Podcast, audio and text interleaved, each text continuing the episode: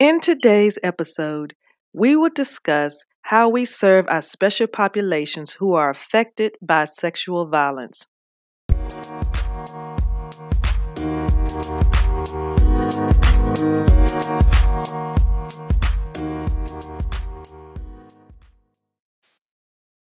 Peace and light, family. This is Elegant Granny, your creator and host of the Proactive Eye Podcast. Last week, we kicked off our first annual Sexual Violence Awareness Avocation. We started off discussing some stats and my personal experiences. This week, we are discussing serving special populations and how they are affected by sexual violence.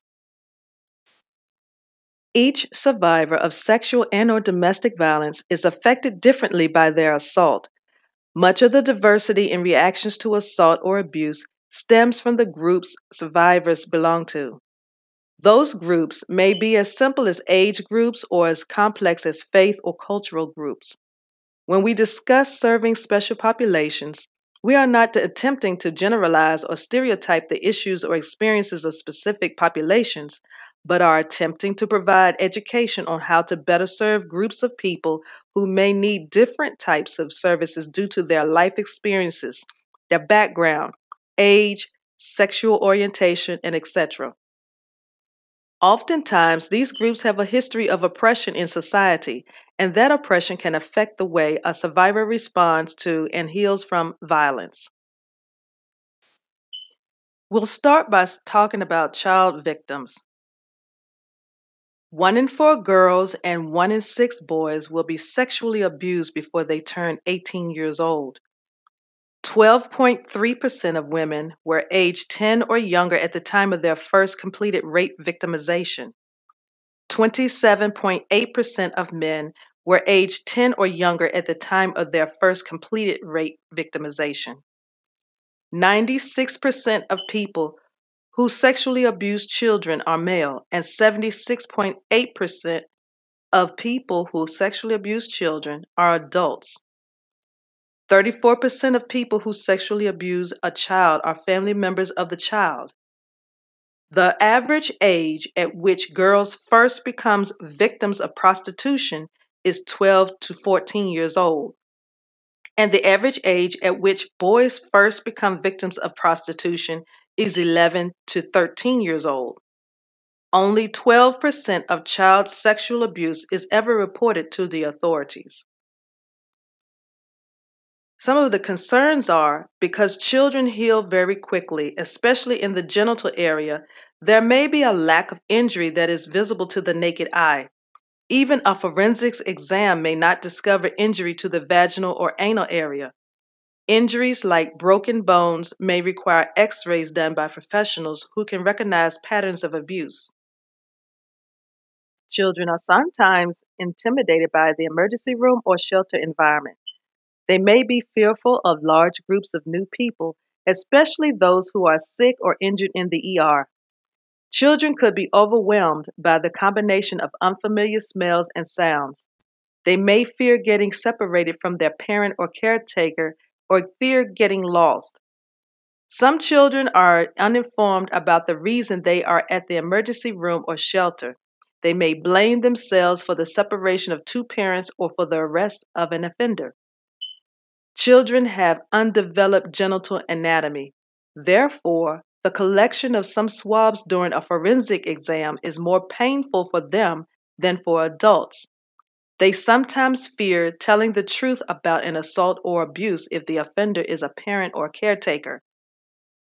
Children are sometimes embarrassed during a pelvic exam in the emergency room. And those who are abused by siblings may go back to a household with the offender. These are some of the special things that we are concerned about when it comes to children who are victims. A host of needs and services child victims need, but I will only give you 3 or 4 on the list. I will also do the same with the other populations. Advocates and companions should believe a child's story regardless of the presence or lack of injury. Advocates and companions should also advise accompanying parents, caregivers, that injuries could be healed at this point and that the lack of injury does not mean that an assault did not occur. Although it may be obvious that a child is not disclosing violence that did occur, it would be detrimental to assist the child with answering questions. It is also detrimental to a case to educate a child on terms. The child should disclose as much or as little as she or he prefers to in his or her own words. Advocates and companions should assure child victims that the reason that they are at the ER or shelter is not their fault and that only people who hurt other people are to blame. The medication required to prevent STDs or STIs can be difficult for children to swallow. It is most helpful to have plenty of water or soda on hand for the child. As a last resort, the forensics nurse may offer the medications in liquid form. Something to know when dealing with our teen victims. During a one-year period in the U.S., 16% of youth ages 14 to 17 have been sexually victimized. Over the course of their lifetime, 28% of the U.S. youth ages 14 to 17 had been sexually victimized. Special concerns for the victim in the ER as they are teens. The forensic nurse may ask questions about consensual sexual intercourse, and teens may be worried that a parent or caregiver could find out. Some teens may be brought in by parents and caregivers who do not want them having consensual sexual intercourse, or the teen may not understand that the consensual intercourse they are engaging in is really a crime. Some teens, especially those who have been problematic for their parent or caregiver, may not be believed by their parent or caregiver. Some of the needs and services that they are acquiring in the ER are when addressing concerns about pregnancy and STDs or STIs, it's important to educate the teen victim or his options for testing. Allow the forensic nurse to explain medications in detail. When a teen does not want to report an act of sexual violence because the teen considers it to be consensual, it's important to educate both the teen and parent or caretaker on reporting options and let them decide together. If a teen's parent or caregiver does not appear to support or believe the victim, it's important to remember that the Sexual Assault Response Volunteer or Program may be the one and only support system for that victim. Moving on to victims who are adults who were molested as children. Self-report studies show that 20% of adult females and 5 to 10% of adult males recall a childhood sexual assault or sexual abuse incident.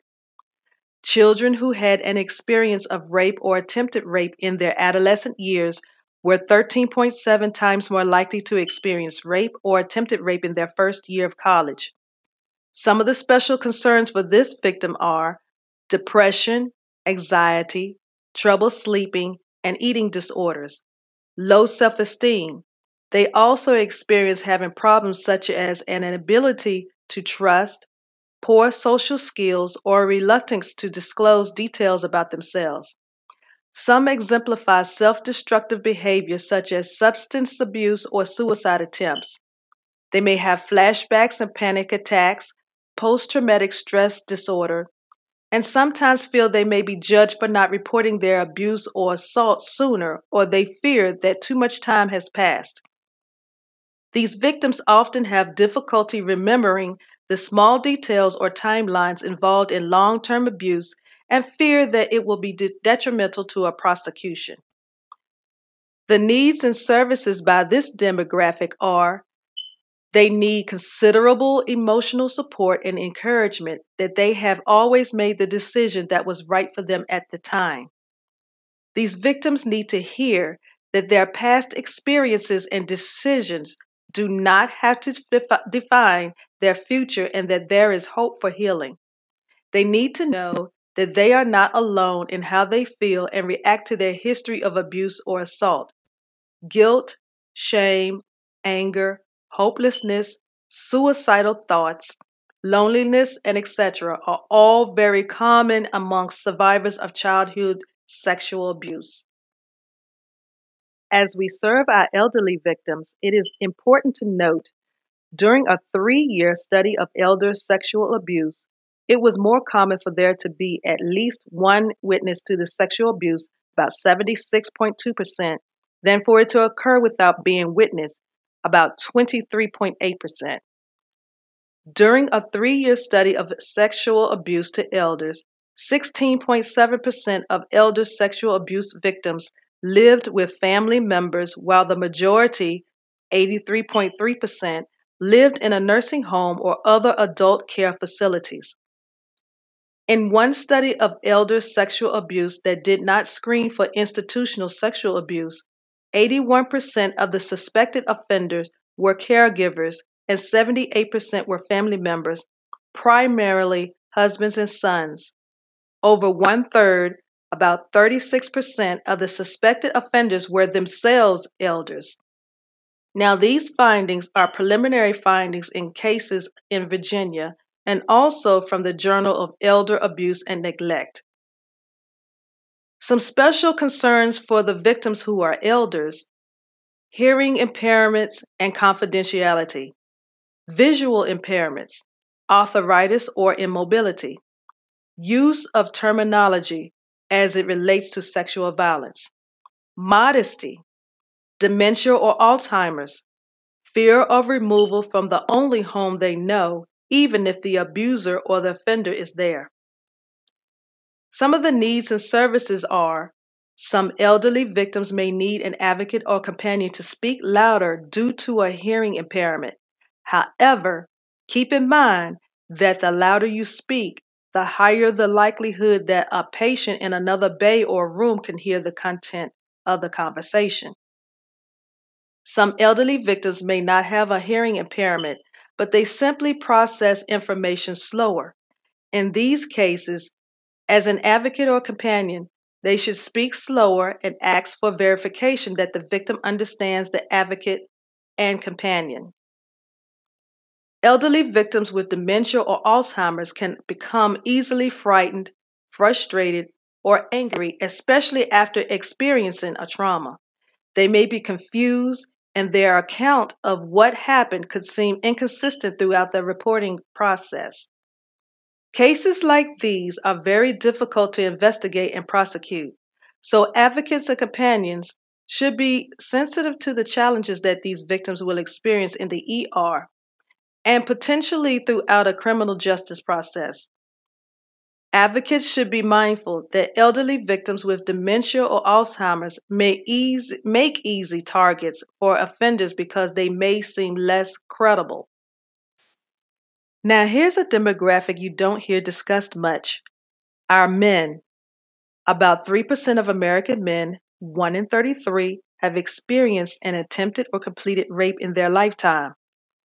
Compared to those with no history of sexual abuse, young males who were sexually abused were 5 times more likely to cause teen pregnancy, 3 times more likely to have multiple sexual partners, and 2 times more likely to have unprotected sex.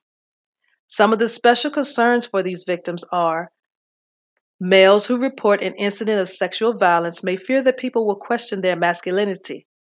In some states, males do not have a shelter specifically dedicated to serving men who were victims of domestic violence or sexual violence. When males need shelter, they are often housed in a hotel without the support of fellow victims.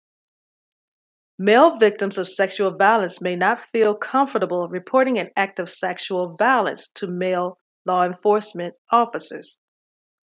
They may feel self-conscious during the forensic exam.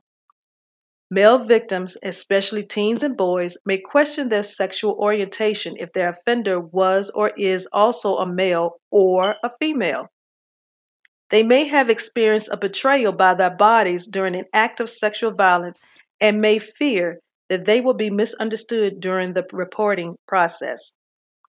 Some of the needs and services for our men are: advocates should emphasize that safety and survival are the only considerations for the people who want to help the male victim, not masculinity.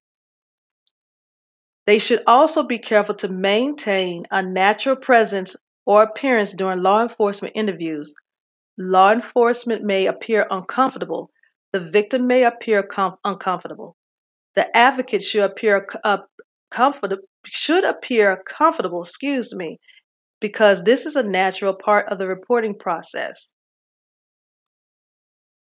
When male victims express a concern over their sexual orientation, it means that the victim feels extremely comfortable with trusting the advocate. It's important not to indicate any personal judgments against certain types of sexual orientation. The advocate or the supporter should assure the male victim that being sexually assaulted by a male or female has no bearing on his sexual orientation. Male victims need to hear that experiencing an erection during an act of sexual violence is not uncommon. There are some myths around our men who are victims. Some of these myths are: men are not victims. Men don't get depressed. Men don't seek help. Men don't need therapy. All of these myths are so far from the truth. That's why they are myths. Men need just as much attention as females and children.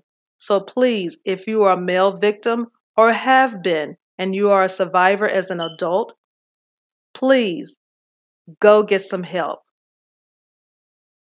Hopefully, I have said something in this brief episode to help you be mindful of some things our special population experience.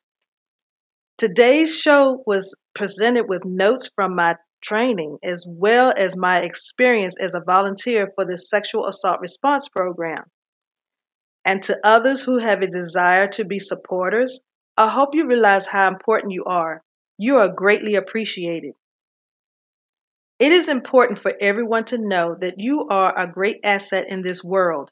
And it is very important after a life of abuse to see a physician and a mental health specialist to help you excel as you recover. Let us know in the voice message on the Anchor app or by email at proactiveia@gmail.com some things you do to help yourself heal. This concludes part one of serving our special population to heal from sexual violence.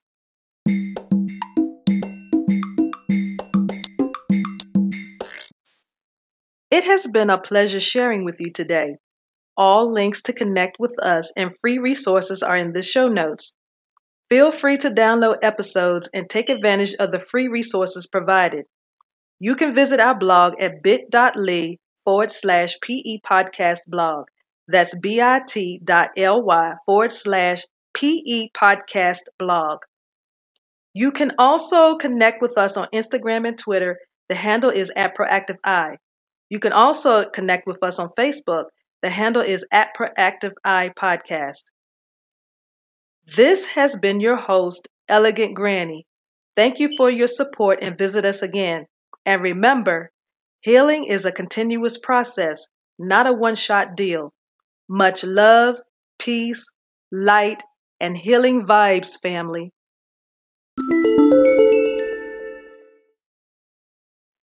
Stay tuned for next week as we continue with part two on serving our special population heal from sexual violence.